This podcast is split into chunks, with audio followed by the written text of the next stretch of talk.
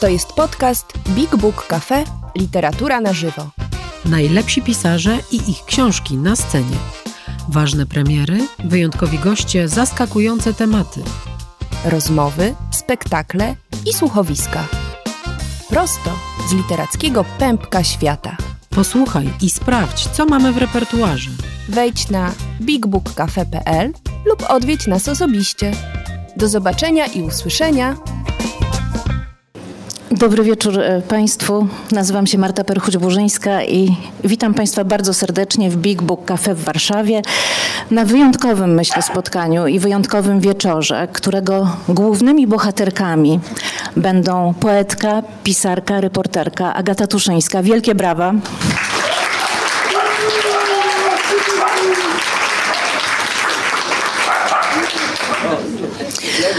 Ale także będzie z nami druga bohaterka, czarna torebka. Przedmiot, w którym myślę zaklęta jest historia, zaklęte są wspomnienia, także wiele emocji i wiele uczuć. Bardzo się cieszę, że Państwo są z nami. Witam wszystkich. Jest bardzo dużo, widzę, przyjaciół Pani Agaty, także cieszę się, że Państwo dotarli tutaj na miejsce, ale witam także wszystkich tych, którzy e, będą oglądali transmisję z naszego spotkania za pomocą łączy internetowych. Czarna torebka to jest e, tytuł książki Agaty Tuszyńskiej, wydanej przez wydawnictwo Osnowa. Książki, której lektura, tak myślę, w przededniu 80. rocznicy wybuchu powstania w getcie warszawskim będzie dla wielu Państwa e, bardzo ważnym przeżyciem. I myślę też, że ta rocznica, Pani Agato, to co roku, ale w tym roku też szczególnie, to dla Pani bardzo ważny i szczególny dzień. Dziękuję za Państwa obecność. Rzeczywiście jestem wzruszona tym, że po latach zdecydowałam się opowiedzieć o mojej żydowskiej babce poprzez rekwizyt, jaki miałam u siebie w domu od bardzo wielu lat, ale jakoś nie potrafiłam nie potrafiłam tej historii opowiedzieć wcześniej. I rzeczywiście cieszę się, że teraz, e, kiedy mm, jest kwiecień, będziemy mogli mówić o tych, którzy w warszawskim getcie byli, żyli, walczyli, ale także o tych, którzy nie ocaleli i nie mogą swoich historii opowiedzieć. Moja babka Dela również sama swojej historii opowiedzieć nie może i cieszę się, że ośmieliłam się to w końcu zrobić. Kiedy brakuje świadków w ludziach, to często świadkami naszej historii, przeszłości są przedmioty. Pani przedmiotów związanych z rodziną praktycznie nie ma. I wiem, że bardzo pani zawsze z tego powodu ubolewała. Rzeczywiście byłam dziewczynką, która nie miała przyszłości. W moim domu o przyszłości się nie mówiło. I kiedy teraz jestem o to pytana, dlaczego ja sama nie zadawałam Właściwie nie potrafię odpowiedzieć. Nie wiem dlaczego. Rozumiałam, że tak ma być. Że mój dziadek Szymon, ojciec mojej mamy, nie opowiada o wojnie, ale też nie, nie opowiada o tym, co było przed wojną. Ja z dziadkiem i z moją mamą mm, Halinką, małą Halinką, e, córką mm, babki Deli, jeździłam na cmentarz do Otwocka, gdzie pochowana była Zofia Zmiałowska. Zofia Zmiałowska, właścicielka tej torebki, czyli babka Dela na aryjskich papierach. Jeździliśmy do Otwocka dosyć często. Droga jest no, długa, więc właściwie był czas, żeby opowiadać. Był czas, żeby przywołać tę babkę, którą jeździliśmy odwiedzać. Potem z dworca szliśmy na cmentarz i na cmentarzu również spędzaliśmy dużo czasu. Wszystko w absolutnym milczeniu. Moja babka nie istniała w moim dziecinnym krajobrazie i została zamilczana przez ludzi, którzy ją kochali. Przez jej męża, mojego dziadka i przez moją mamę, córkę Deli. E, ja nie wiem, jak to było możliwe, ale tak właśnie było. I kiedy moja mama w końcu zdecydowała się powiedzieć mi, że jest Żydówką, miałam lat 19 czy 18, sama w tej chwili już nie wiem, wówczas pokazała mi czarną torebkę, być może nawet dała mi tę torebkę. Wszystko to, co zostało po babce Deli. Ale ja. E, nie zaczęłam szukać, nie zaczęłam tropić, nie zaczęłam śledzić, nie zaczęłam zadawać pytań. Po prostu torebka została wyjęta z szuflady, a potem schowana do tejże szuflady bardzo głęboko.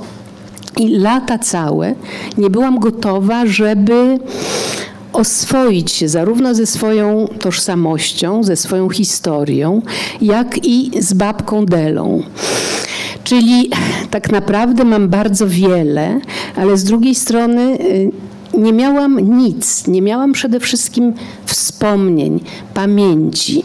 Rzeczywiście zazdrościłam kolegom i koleżankom z klasy, którzy mieli rodzinne obrazy, fotografie, jakieś stare meble, jakieś przedmioty należące do dziadków, do kuzynów, do przodków. U mnie w domu wszystko było nowe i przeszłość zdecydowanie nie istniała. Nie wspominano, nie uprawiano pamięci i nie odwoływano się do tego, co było przedtem. E, jak powiedziałam przed chwilą, ja rozumiałam, że tak ma być w związku z tym nie zadawałam pytań. Również kiedy mama tę torebkę po raz pierwszy mi pokazała, to nie rozpoczęło naszej rozmowy o przeszłości. To była mm, informacja, to był otwarty sekret, który powrócił do szuflady, powrócił do sekretu. I musiało minąć bardzo wiele lat. Ja napisałam e, kilka książek, e, na przykład e, opowieść o Izaku Baszewisie Singerze czy o Irenie Krzywickiej, gdzie próbowałam się mierzyć z żydowską tożsamością. Próbowałam się dowiedzieć, co to znaczy być Żydem. Dla Singera to było coś innego, dla zasymilowanej rodziny Goldbergów i Krzywickich jeszcze coś innego. Ale opowiadałam moją historię poprzez lustra cudzych losów. I e, to mnie bardzo zmęczyło w pewnym momencie. I wtedy e, zdecydowałam, że będę pisała rodzinną historię lęku, historię mojej polskiej i mojej żydowskiej rodziny.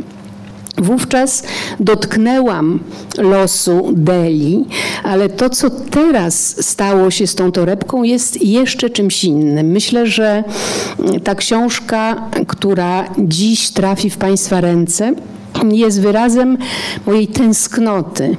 Tęsknoty za babką, której nie miałam. Miałam ukochaną polską babcię, która zmarła, kiedy byłam dziewczynką, czyli nie miałam babci długo. A myślę, że byłaby w moim życiu bardzo ważna. Poza tym, im jestem starsza, tym bardziej rozumiem, co to znaczyło dla mojej mamy, która, kiedy skończyła się wojna, miała lat 13, a potem 14.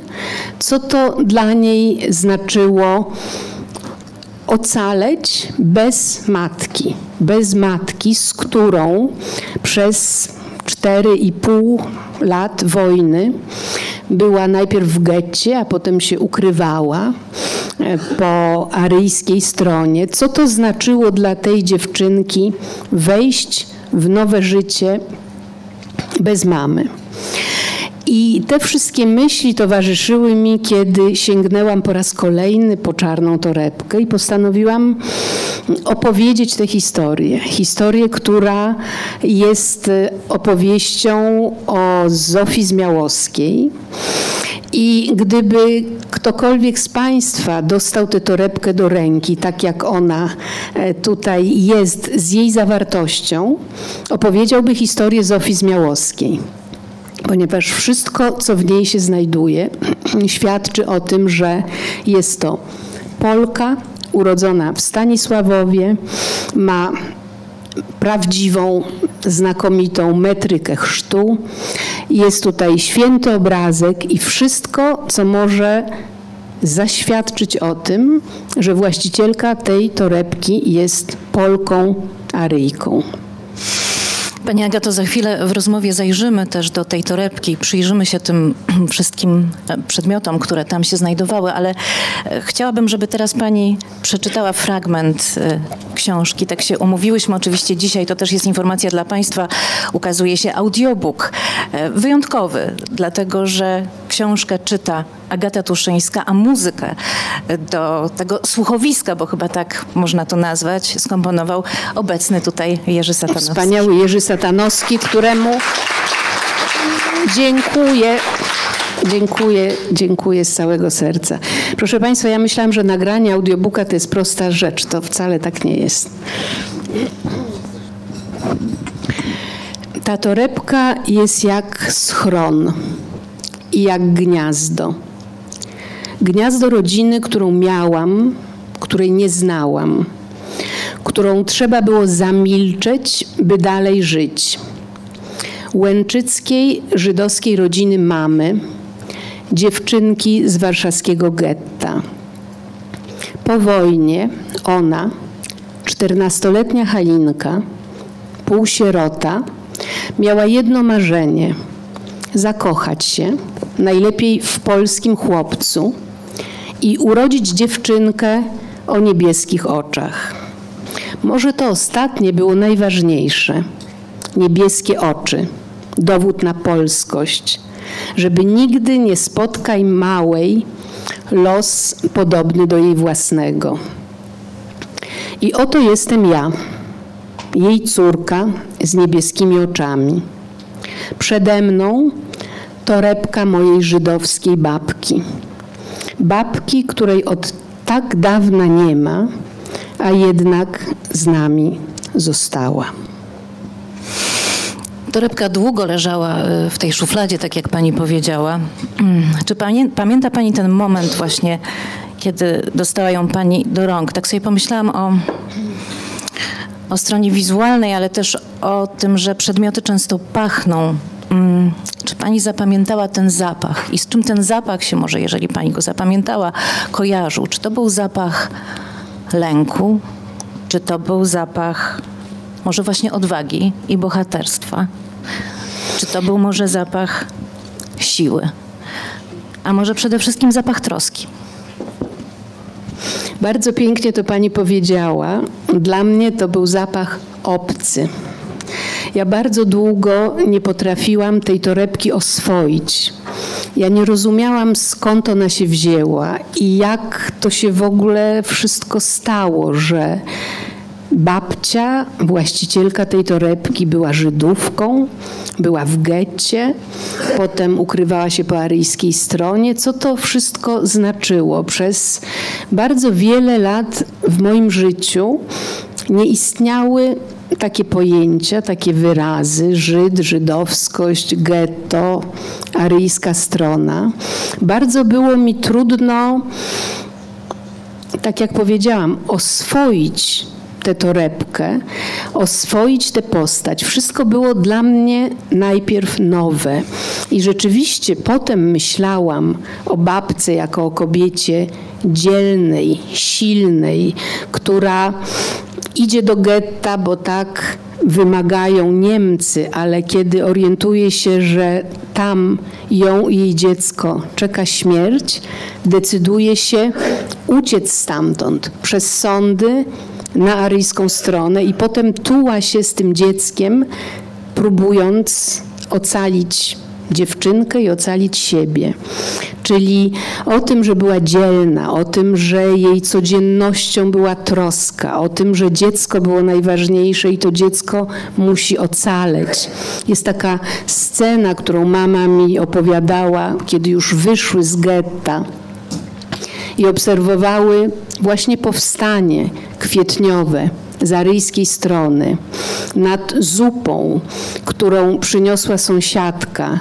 I ta zupa parowała i zasnuwała parą szybę, ale jednak było widać to, co za szybą. I Dela mówiła do Halinki, tak mama mi to opowiadała, zobacz, oni się tam palą. Oni się tam palą, ale my żyjemy, my ocalałyśmy. Ty będziesz żyła. Bardzo jest mi trudno przypomnieć sobie, jak to było wtedy, kiedy zobaczyłam tę torebkę po raz pierwszy. I rzeczywiście dopiero dużo, dużo później potrafiłam czytać te dokumenty i potrafiłam w sobie znaleźć, nie wiem, siłę czy też dojrzałość, żeby się zmierzyć z tą historią, z tą tragedią, z tym mm, zdarzeniem. Myślę dzisiaj, co chyba jest oczywiste, ale teraz to bardziej jakoś we mnie żyje, że moja mama byłaby zupełnie innym człowiekiem, gdyby jej mama przeżyła, gdyby ocalała.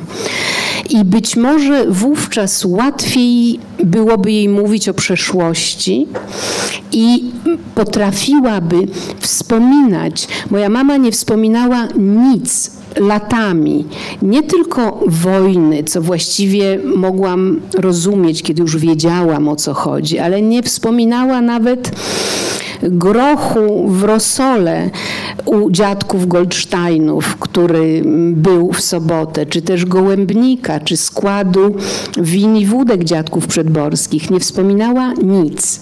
Natomiast tak sobie myślę, że gdybym miała mamę przy sobie, Gdyby ocalały obie, wówczas wojna, która była okrutna i straszna, byłaby jakoś osłabiona we wspomnieniu przez to, że razem przeżyły. Mimo, że cała większość rodziny żydowskiej, łęczyckiej, przedborskiej, Goldsteinów i Hermanów zginęła albo w Chełmie nad Nerem, albo w Treblince. I nieobecność mamy przy tej dziewczynce, która wchodziła w nowe życie, z ojcem, którego mało znała, ponieważ dziadek poszedł do wojska obronić Warszawę w 1939 roku, a wrócił w 1945, czyli zostawił tą dziewczynkę małą. I przez pięć lat nie uczestniczył w jej losie, co też było mm, bardzo ważne i ciekawe. Myślę, że dziadek nie rozumiał, będąc w Woldenbergu, nie rozumiał tego, co się działo w gettach i co przeżyła jego żona w Warszawie. Czyli wracając do zapachu torebki, bardzo bym chciała to wszystko wtedy wiedzieć, ale nie wiedziałam. I jak powiedziałam, musiało minąć bardzo wiele lat, żebym mogła i chciała z tej torebki czerpać siłę. Ja, wnuczka mojej babki Deli. Tamten moment, kiedy mama pokazała pani torebkę, to był też moment, y, kiedy pani dowiedziała się o swoim żydowskim pochodzeniu. Jak pani myśli, czemu akurat do tamtego momentu mama czekała? Czy była już pewna gdzieś, przekonana, może mniej się bała tego, że ta informacja o pani pochodzeniu nie jest już, y, może nie być dla pani wyrokiem? Myślę, że zdecydowała, że jestem już na tyle dorosła, że będę potrafiła się z tym zmierzyć. Wybrała symboliczny czas dorosłości i ale na przykład nie wiem, czy męczyła się z tym, czy nie chciała, czy próbowała to zrobić wcześniej, a nie mogła, czy może myślała, żeby tego w ogóle nigdy nie robić. Ja wiem, że mm, bywało, że miałam do niej o to żal, że nie wiedziałam wcześniej. Myślałam, że wtedy inaczej budowałabym swoją tożsamość, ale z drugiej strony cały czas rozumiałam, że robiła to po to, żeby mnie ochronić, że robiła to z miłości, że po prostu nie chciała, nie mogła dopuścić, żeby spotkał mnie los, który ona sama musiała znieść, musiała wytrwać. I Wydawało jej się, że będę już potrafiła się z tym zmierzyć. I nie jestem pewna, czy tak było. No chyba tak jednak ciągle nie było.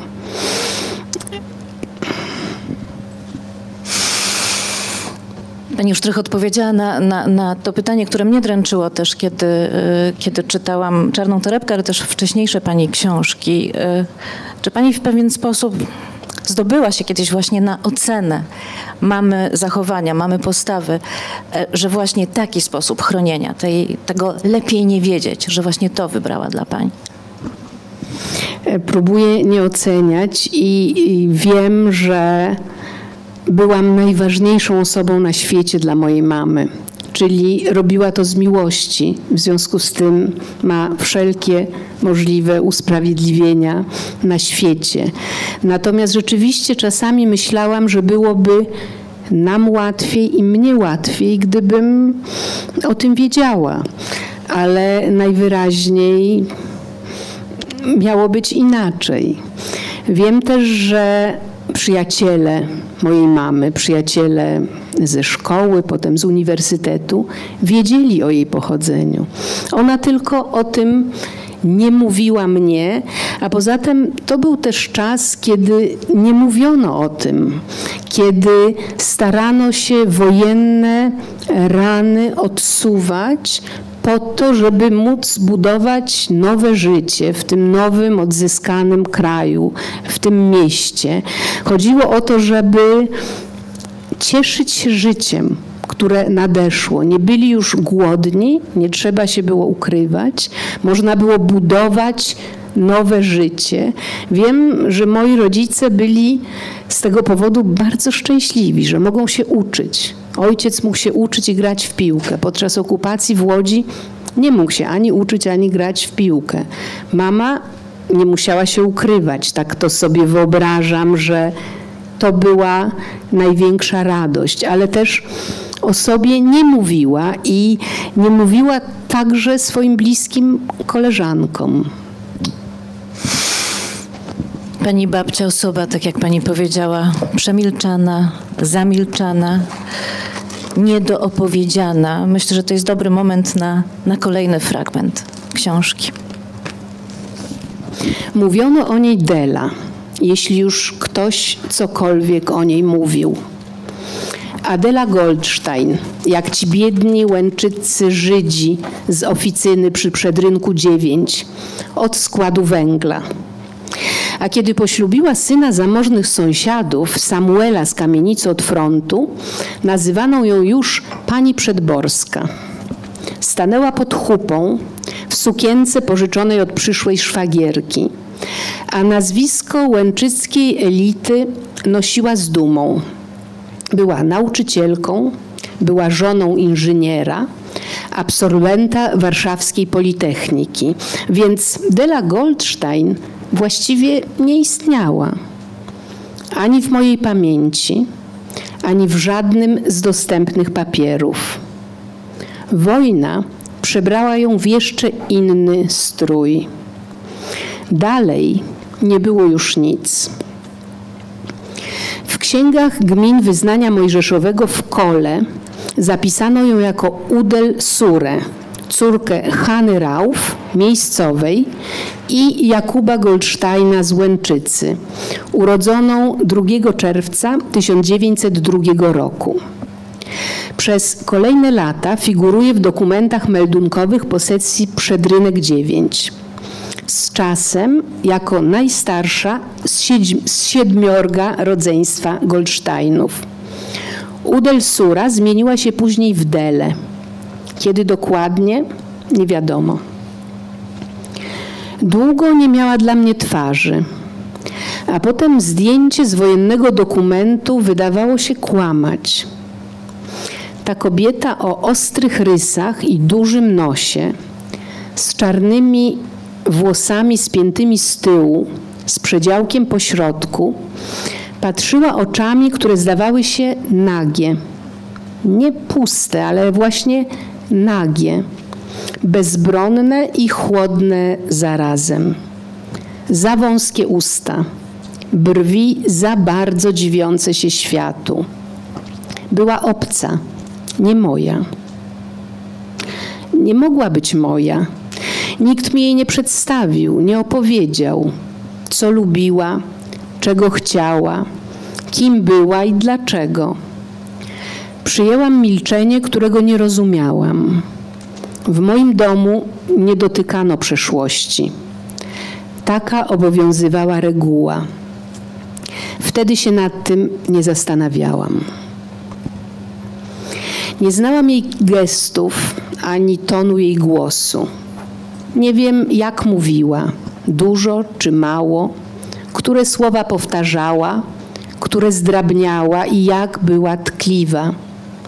Czy zadawała wiele pytań i co chciała wiedzieć? Po kim odziedziczyła moc i gen przetrwania?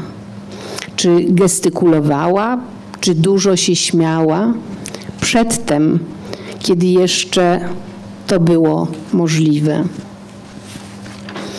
A może stale się martwiła? Może siostry z Łęczyckiej oficyny na przedrynku znały jedynie codzienny trud? W 1931 roku Dela urodziła córkę, Halinkę, moją mamę. Wnuczka pogodziła dziadków przedborskich, którzy traktowali związek pierworodnego jak mezalians. Osiem lat później wybuchła wojna. Wybuchła wojna i w pewnym momencie pani rodzina trafiła do getta, mimo że był pewien opór rodziny, żeby y, tej bramy nie przekraczać jeszcze, kiedy można było. Tak, dziadek, czyli mąż Deli, ojciec mojej mamy, jak powiedziałam, e, bardzo szybko zniknął z horyzontu rodzinnego, wojennego. Dela została sama z córką. I jednak większość członków tej łęczyckiej rodziny, z której część mieszkała już w końcu lat 30. w Warszawie, zdecydowała się pójść do getta, tak jak Niemcy zarządzili. W pewnym momencie mieszkali wszyscy razem na ulicy Siennej. Było ich wówczas trzynaścioro. Jedyną osobą, która do getta nie poszła, była ciotka Frania. To była siostra mojego dziadka Szymona. E, nie poszła do getta dlatego, że jej mężem był Polak ten goj, jak mówili przed wojną w naszej rodzinie, e, nie był specjalnie lubiany, ale to właśnie jemu zawdzięczamy życie. Gdyby nie ten goj, wujek Oleś, mąż Frani, ani babka Dela nie przeżyłaby getta, zginęłaby już wcześniej. Poszłaby na Umszlagplatz z małą Halinką, tak jak inni, którzy nie chcieli się zdecydować na opuszczenie getta. Z tych 13 osób z Łęczycy i z Warszawy, z rodziny Goldsteinów, Przedborskich i Hermanów, ocalała właśnie Dela z Halinką i jeszcze kolejna siostra Bronka z małym Marysiem. Tych nasz wuj namówił na wyjście na aryjską stronę. Wszyscy inni zginęli. Przyjechali do getta, bo chcieli być razem. Wtedy jeszcze Żydzi warszawscy, polscy nie wiedzieli, co się stanie, nie znali planu Hitlera. Wymyślenie, uświadomienie sobie, że oto buduje się piece po to, żeby palić ludzi, tego nie można było sobie wyobrazić. W getcie na początku 40 roku, w końcu 40, kiedy getto zostało zamknięte w listopadzie i w 41 roku toczyło się życie. Ci zamknięci tam mieszkańcy Warszawy i innych miast, którzy tam za murem mieszkali, próbowali żyć. W getcie były kawiarnie, kawiarnia Sztuka ze słynną Wierą Grand, było wiele lokali, były punkty fryzjerskie, było życie, toczyło się życie. I dopiero kiedy przyszły informacje o pierwszych transportach e, do Treblinki z Umszlakplacu, zaczęto się orientować, że z tego piekła za murami nie ma wyjścia. Ci, którzy mieli dobry wygląd, czego babka Dela nie miała, była brunetką o ciemnych oczach. Ci, którzy mieli przyjaciół po aryjskiej stronie, albo tylko odwagę, a potem dobre papiery, próbowali szukać ocalenia po drugiej stronie. I tak właśnie z pomocą e, naszego dobroczyńcy, wujka Olesia, ocalała jeszcze przez chwilę Dela z Halinką i Bronka z Marysiem. Ja napisałam tę książkę dla mojej mamy i właśnie dla Marysia. To był, jest, był najbliższy kuzyn mamy, z którym to ona wówczas dziesięcioletnia, on miał cztery lata, chowali się w getcie w koszu na brudną bieliznę podczas kolejnej łapanki. Dzisiaj jest 12 kwietnia, dzień, w którym Maryś obchodziłby swoje 86 urodziny, których nie dożył, zmarł kilka dni temu w Miami. Czyli nie ma już ludzi, którzy znali Dele, poza moją mamą, która nie potrafi już o tym opowiedzieć.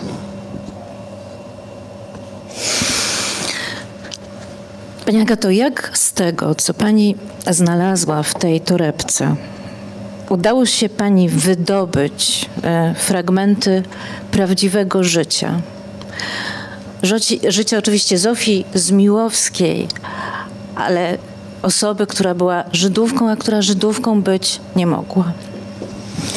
Nie wiem, nie wiem, jak mi się to udało. Bardzo się starałam i bardzo chciałam to zrobić. Ja wierzę, że dokumenty przedmioty, rekwizyty mają swoje życie i mają swoją przeszłość. Trzeba ją tylko odpowiednio przeczytać. Ja napisałam przedtem już kilka książek i wydaje mi się, że trochę potrafię to robić.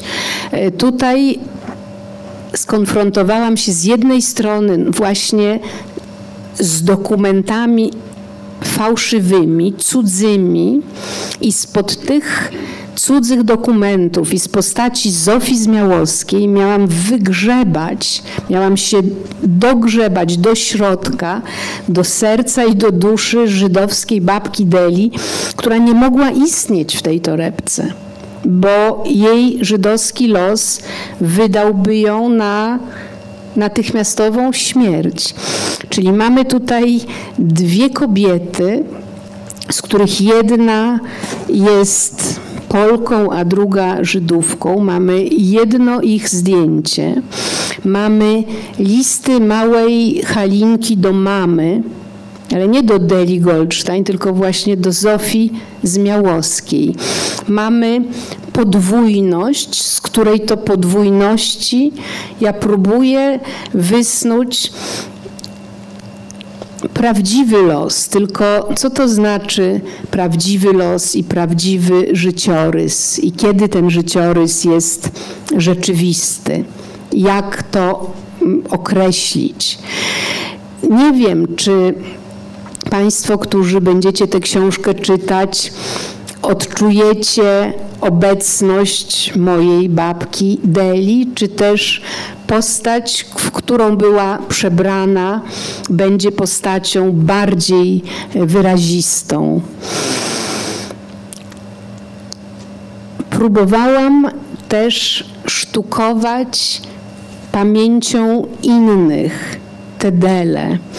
Bardzo dużo pomógł mi Maryś, dlatego że on był jedynym członkiem naszej rodziny, który nie obawiał się mówić o swojej tożsamości, który chowany w Warszawie zaraz po wyjściu z getta krzyczał z balkonu do dzieci na podwórku: Słuchajcie, ja się nie mogę z wami bawić, bo ja jestem Żydem i tutaj mnie ukrywają. On opowiadał o sobie i mówił o sobie. W związku z tym, po latach, kiedy ja sama potrafiłam już o tym mówić, zadawałam mu pytania i on kilka wątków do tej opowieści o Deli mi dodał i dorzucił. Natomiast resztę to była, to była próba otwarcia sekretu mamy, Natomiast dziadek Szymon nigdy nie powiedział ani słowa. Nie wiem, czy to się udało, ale ja mam takie poczucie, że dzięki tej torebce znowu mam moją babkę Del, że ją odzyskałam, mimo iż nigdy nie upiekłam na przykład ciasteczek, które e, tutaj są w tej torebce. Jest bardzo dużo przepisów na desery. E, Zofia Zmiałowska pracowała e, w Otwocku w pensjonacie pani Czaplickiej na ulicy Piłsudskiego 27. Była intendentką i układała jadło, jadłospisy dla kuracjuszy.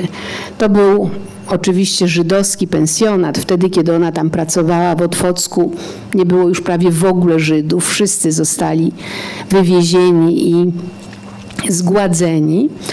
I w torebce są przepisy na desery. Przez tyle lat miałam tę torebkę i nigdy ich nie upiekłam ale właśnie zamierzam to zrobić teraz przy okazji e, kolejnego spotkania mm, z torebką, z tą książką. Być może będzie to smak, który sprawi, że będę trochę bliżej. Ale e, moja ciotka Bronka, mamy ciotka Bronka, czyli mama Marysia, robiła w domu rybę po żydowsku, robiła rugełę, takie małe rogaliki z rodzynkami. Ja pamiętam, że jadłam te potrawy, tylko nie nazywano ich tymi określeniami. Ja nie wiedziałam, że to jest ryba po żydowsku, bo słowo Żyd nie było mm, wymawiane w tamtym domu, ani w domu Bronki, ani w domu dziadka, a już na pewno nie, nie w naszym domu.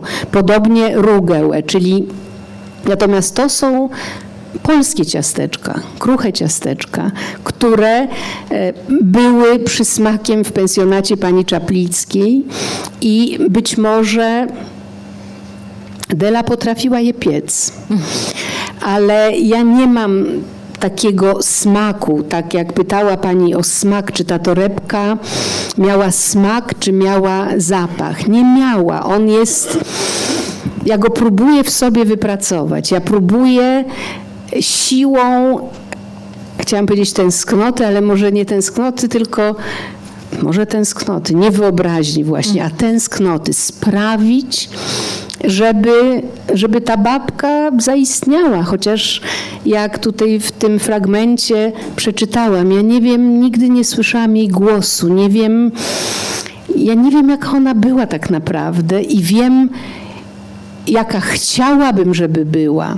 I wiem też, że najbardziej na świecie kochała swoją córkę i uważała, że dziecko jest najważniejsze. Myślę, że moja mama też tak uważała całe swoje życie.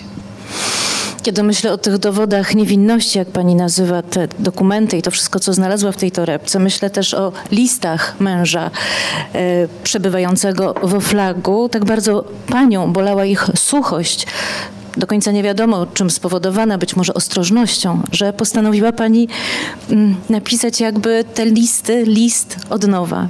I bardzo mnie to poruszyło, też właśnie myśląc o, o tym, że być może było w pani coś takiego, o, o czym przed chwilą pani powiedziała trochę, takiego, takiej chęci wymyślenia alternatywnego losu swojej babki. Jest takie zdanie w książce: Chciałabym, żeby lubiła.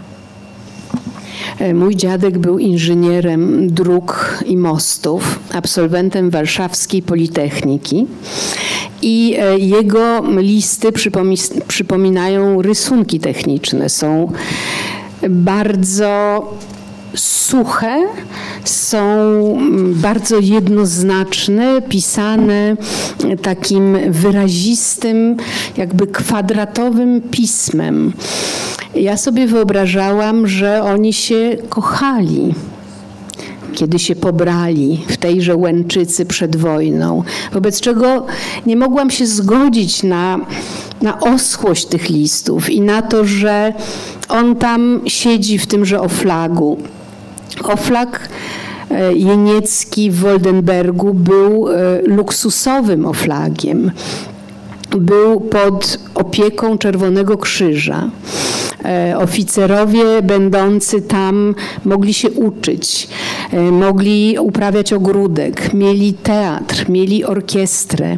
Nie można porównać jego wojennego losu z losem jego żony, która musiała walczyć, uciekać, bać się, radzić sobie, która musiała mieć oczy wszędzie i jeśli nie chciała, zginąć.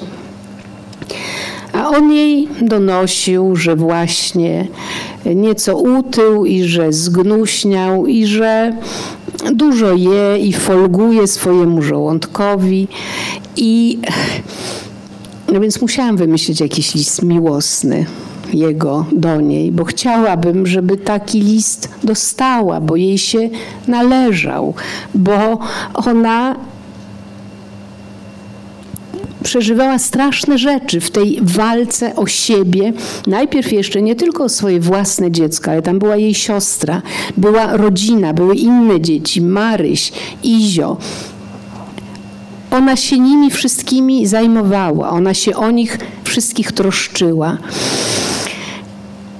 Chciałam, żeby czuła, że była kochana. Nie jestem pewna, czy to czuła.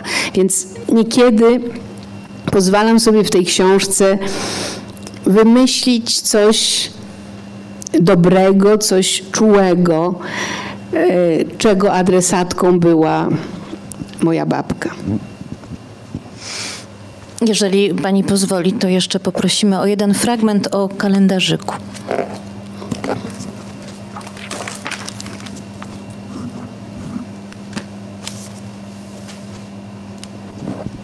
Maleńki kalendarzyk terminowy na rok 1941 w odpadającej okładce koloru wypłowiałej śliwki. Notatki różnymi kolorami ołówków i piórem, często zamazywane jak po wykonaniu. Adresy na Śliskiej pod 15, na Pańskiej 69 przez 5, na Dzielnej 67. Adresy znaczące pomoc, ratunek, życie albo tylko kolejne etapy drogi.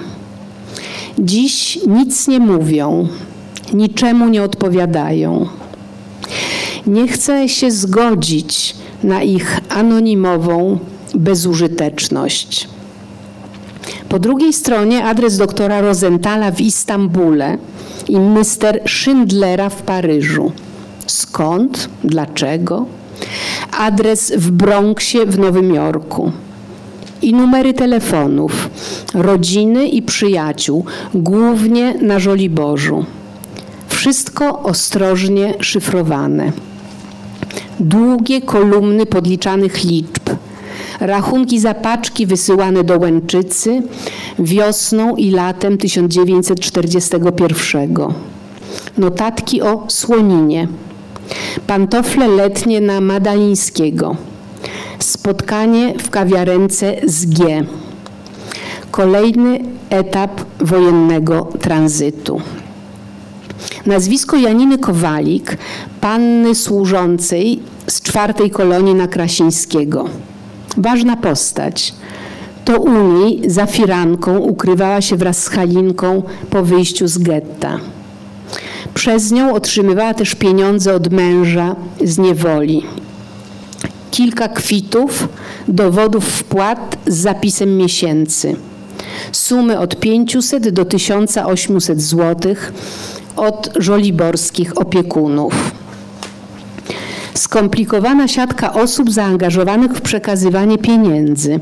Kto, komu i za co płacił. Płacili Żydzi Polakom. Płacili za swoje życie i za odwagę tamtych. Płacili obcym i krewnym. Zginęły siostry mojej babki i jej brat, malarz pokojowy, jedyny, który nie chciał się uczyć. Zginęli ich rodzice, wujowie, kuzyni. W nieodległym od Łęczycy hełmie nad Nerem lub w Treblince. Nie mają grobów.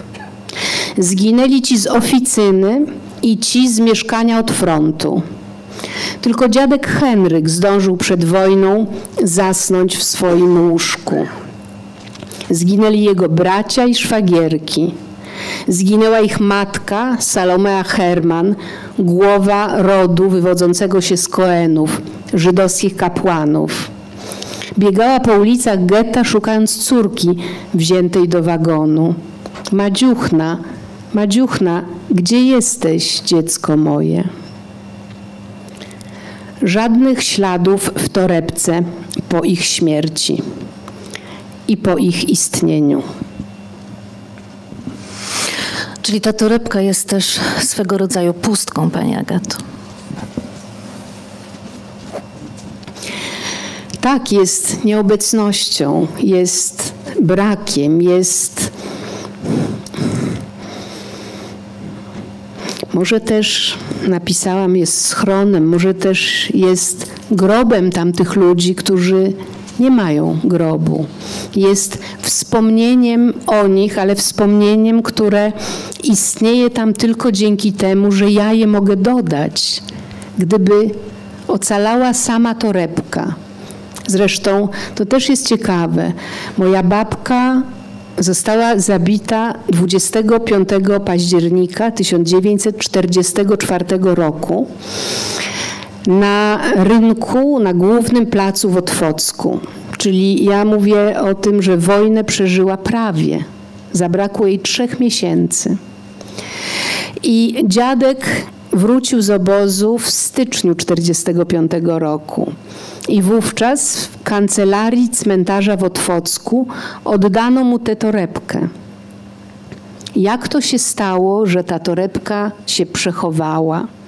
Skąd on wiedział?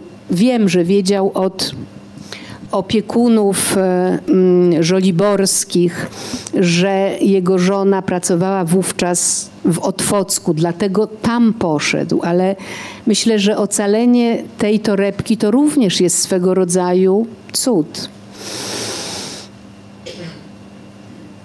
Wtedy moja mama, Halinka, była na koloniach w Wildze. Była na koloniach w sierpniu 1944 roku i tam jeszcze Dela ją raz odwiedziła. A potem wszystkie dzieci wyjechały, wróciły do domów, a po moją mamę nikt nie przyjeżdżał i czekała. Wrzesień, październik, listopad, grudzień, a w styczniu przyjechał jej ojciec ojciec, którego, jak mówiłam wcześniej, nie znała przez tych pięć lat i którego się bała. To był wielki mężczyzna, zarośnięty, chudy. I mama nie chciała z nim iść. Halinka nie chciała z nim iść, bo ona czekała na mamę. Zdecydowała się z nim pójść tylko dlatego, że przyszła z nim jej ukochana ciotka Bronka, o której już e, wcześniej mówiłam. I w nocy mama podsłuchała rozmowę Szymona ze swoją siostrą, który mówił: Trzeba to w końcu Halince powiedzieć. I na to mama to mi opowiadała. Wysz, wyskoczyła z łóżka i powiedziała: Ja wiem, że mama nie żyje, że Dela nie żyje, bo przecież gdyby żyła, to by po mnie przyszła, to by mnie odebrała z tejże wilgi, z tych kolonii.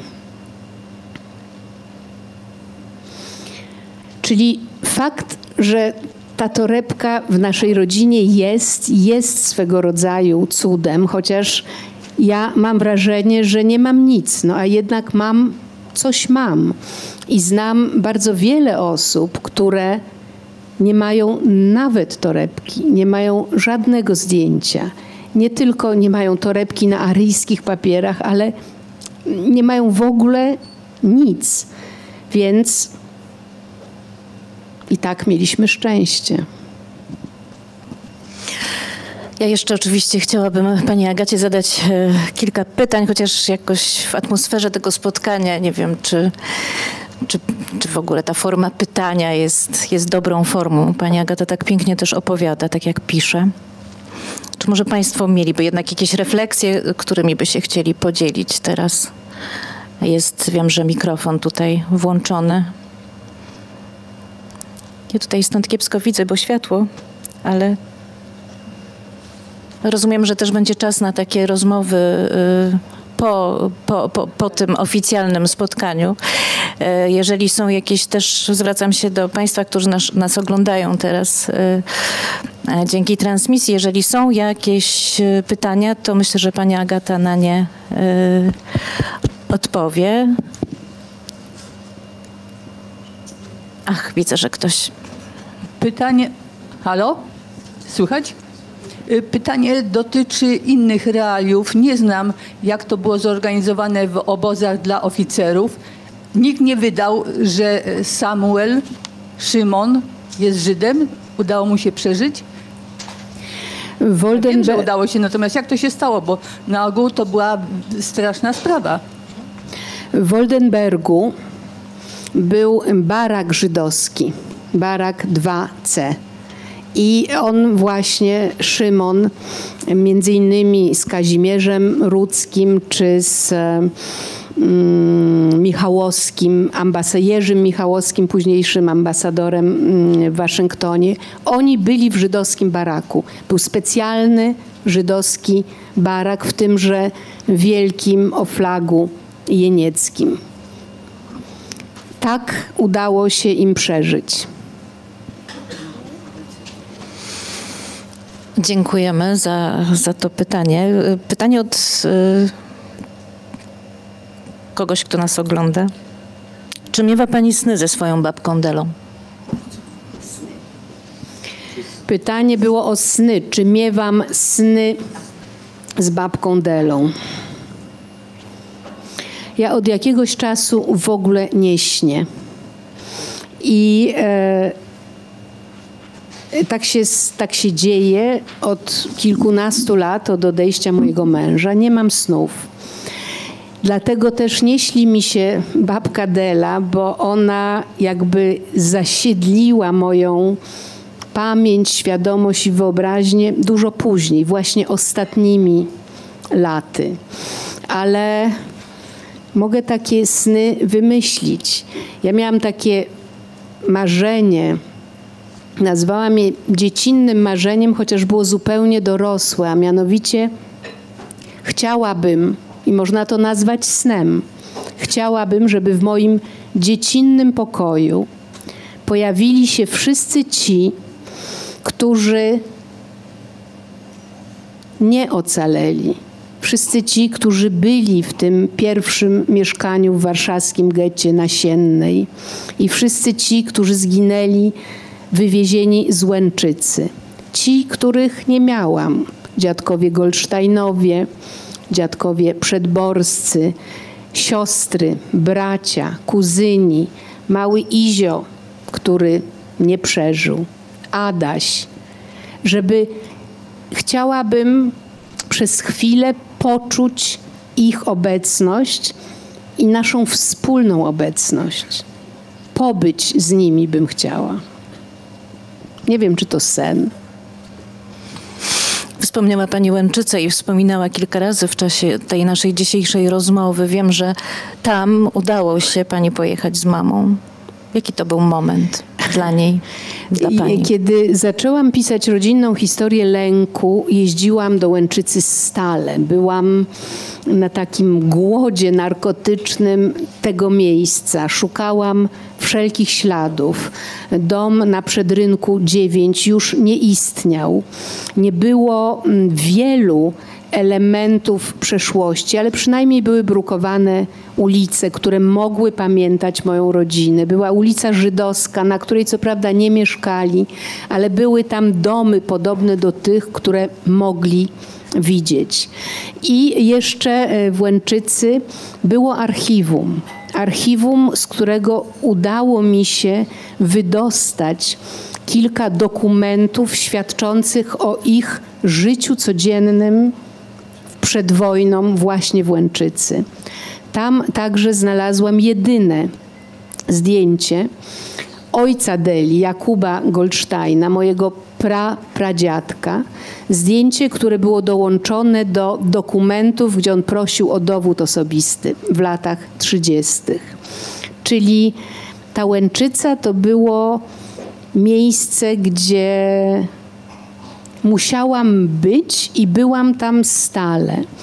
Natomiast później, e, już nie pamiętam, czy to były 70. czy 75. urodziny mojej mamy, postanowiłam je wyprawić dla niej właśnie w Łęczycy.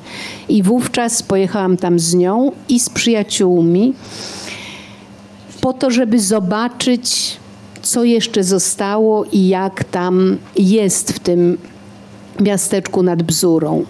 Mam wrażenie, kiedy teraz o tym myślę, że mama już wtedy nie bała się tych wspomnień. Było to na pewno po napisaniu przeze mnie rodzinnej historii lęku, czyli po roku 2005. Czyli można powiedzieć, że odczuła swego rodzaju ulgę. Tak pomyślałam, co pani czuła, zarówno po napisaniu właśnie rodzinnej historii lęku, do której też wracam ja bardzo często, też przed naszym spotkaniem oczywiście miałam ją mm, przed oczami, te moje wszystkie fragmenty podkreślone, jeszcze raz sobie czytałam, ale czy pani po napisaniu właśnie Czarnej Torebki też swego rodzaju ulgę poczuła? Nie, dlatego że ciągle chciałabym wiedzieć więcej. Mam wrażenie, mam, i mam poczucie niedosytu, ale oczywiście cieszę się, że ta książka jest. Cieszę się, że jest taka piękna. I tutaj mm, może teraz jest czas, żeby podziękować tym, którzy się do tego przyczynili, a mianowicie wydawnictwo Osnowa w postaci Hani Rydleskiej i Marysi Fredro Smoleńskiej. Dziękuję za. Dziękuję za piękną opiekę nad tym tekstem, a Łukaszowi Aksamitowi za niezwykłą robotę. Fakt, że ta książka wygląda tak, jak wygląda i fakt, że te dokumenty, które ja widziałam wiele razy przedtem, żyją w tej książce innym życiem właśnie dzięki Łukaszowi Aksamitowi, grafikowi tej książki. Bardzo dziękuję. Tutaj, proszę Państwa, jest coś takiego, że ja nie mogłam uwierzyć, że to jest możliwe, że te dokumenty zostały tak ułożone i sfotografowane, że momentami przypominają kamienice getta warszawskiego. One zostały postawione, czego ja nigdy przedtem nie zrobiłam, e, przeglądając te, te dokumenty powielekroć. I jeszcze bardzo piękne mm, zdjęcia w tej książce e, zrobił Mateusz Grzela, któremu również bardzo dziękuję.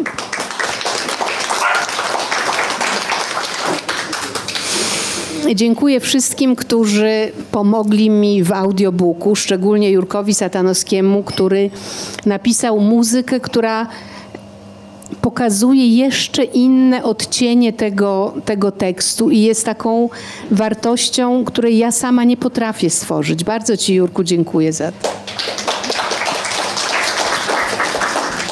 No i jeszcze jak powiedziałam, sądziłam, że nagranie audiobooka jest takie proste, ale jednak to była bardzo ciężka praca pod kierunkiem Sebastiana Konrada, który reżyserował tenże audiobook i e, Tomasz Kuśmierek go mm, zrealizował. Jest jeszcze piękny spot, który towarzyszy tej książce autorstwa Kacpra Zbrowskiego-Wejmana. Proszę Państwa, to tak jest, że książka jest co prawda mojego pióra, ale wiele osób sprawiło, że ona jest taka, jaka, jaka jest i mam nadzieję i mam wrażenie, że e, da Państwu wiele wzruszeń także mm, wzrokowych, dotykowych, plastycznych. Naprawdę jest e, niezwykła. Nie wiem, czy wolno tak zachwalać własne dzieło, ale w tej chwili e, proszę zobaczyć. W tej chwili mówię e, o tym, jak została artystycznie pomyślana i jak możecie Państwo sami zajrzeć do tej torebki, żeby zobaczyć każdy z tych dokumentów, święty obrazek, znaczki pocztowe, które tam zostały. Oczywiście z portretem Hitlera, żeby nie było żadnych wątpliwości, że ta osoba nie ma nic wspólnego z gettem. Owe terminarzyki, kalendarzyki i są też tam dwie koronki, które e, moja babka chciała zapewne, którymi chciała oprzeć mankiety jakiejś bluzki swojej córki Halinki. Nie zdążyła tego zrobić. Te koronki e, także są w torebce i, i także pięknie zostały pokazane. Więc e, raz jeszcze bardzo dziękuję za wspaniałą robotę całemu zespołowi Osnowy. Tak, a ja też e, dołączam się do podziękowań dla VOG, dla Screen Network, dla Multikina i dla miejskich zakładów autobusowych. Proszę Państwa, jeszcze jest tak, jeździmy w autobusach. Proszę Państwa, jest jeszcze jedna osoba, bez której to wszystko by się nie zdarzyło, mianowicie Krystyna Lewenfisz, moja agentka, która która e, nie tylko rozumie to, co ja piszę, ale jeszcze sprawia, że to jest bardziej widoczne niż ja sama potrafię to zrobić. Bardzo Ci, Krysiu, dziękuję. Już kończymy, ale tak y, na sam koniec jeszcze chciałam mm, spytać Panią o ten, bo jest to bardzo intymna historia, opowieść, ale jednak ważny jest. Myślę, że szczególnie dziś ten taki aspekt uniwersalny też i jakby to przesłanie, które ta Pani książka niesie w świat. Dla tych wszystkich ludzi, wiem, że to Pani podkreślała już w jakichś rozmowach, którzy do tej pory muszą nosić właśnie czarne torebki z tą podwójną tożsamością? Ja bym bardzo chciała żyć w świecie, w którym nikomu nie będą potrzebne fałszywe papiery. Czy nazwiemy je aryjskimi papierami, czy jakimiś innymi. W świecie, gdzie nie trzeba będzie ukrywać własnej tożsamości, własnej historii, własnej orientacji seksualnej, kiedy będzie można być sobą. I e, ja tutaj piszę w tej książce, że to jest taki mój niezbędnik, że to są rekwizyty, które pozwolą mi żyć e, w świecie, gdzie tu akurat będą bić Żydów. Ja mam aryjskie papiery, ale chodzi o to, żeby nikt nie był bity i żeby ta torebka w takiej postaci nie musiała być nikomu już potrzebna. Nie wiem, czy ja sama jeszcze takiego świata dożyję, ale jest tu młodzież, która, która być może będzie istniała w takim świecie, czego zresztą Wam życzę. Dziękujemy bardzo. Dziękuję, Dziękuję. wszystkim Państwu, którzy byli z nami tutaj obecni. Dziękuję. Dziękuję też wszystkim, którzy oglądali naszą transmisję i przypominam e, też o tym, że książki oczywiście, e, książkę Czarna Torebka można kupić, można dostać ją również z autografem pani Agaty i to jest też informacja dla e, osób, które oglądają nas właśnie na Facebooku, że jest też możliwość zamówienia książki z autografem w księgarni Big Book Cafe. Dobrego wieczoru wszystkim. Dziękuję bardzo.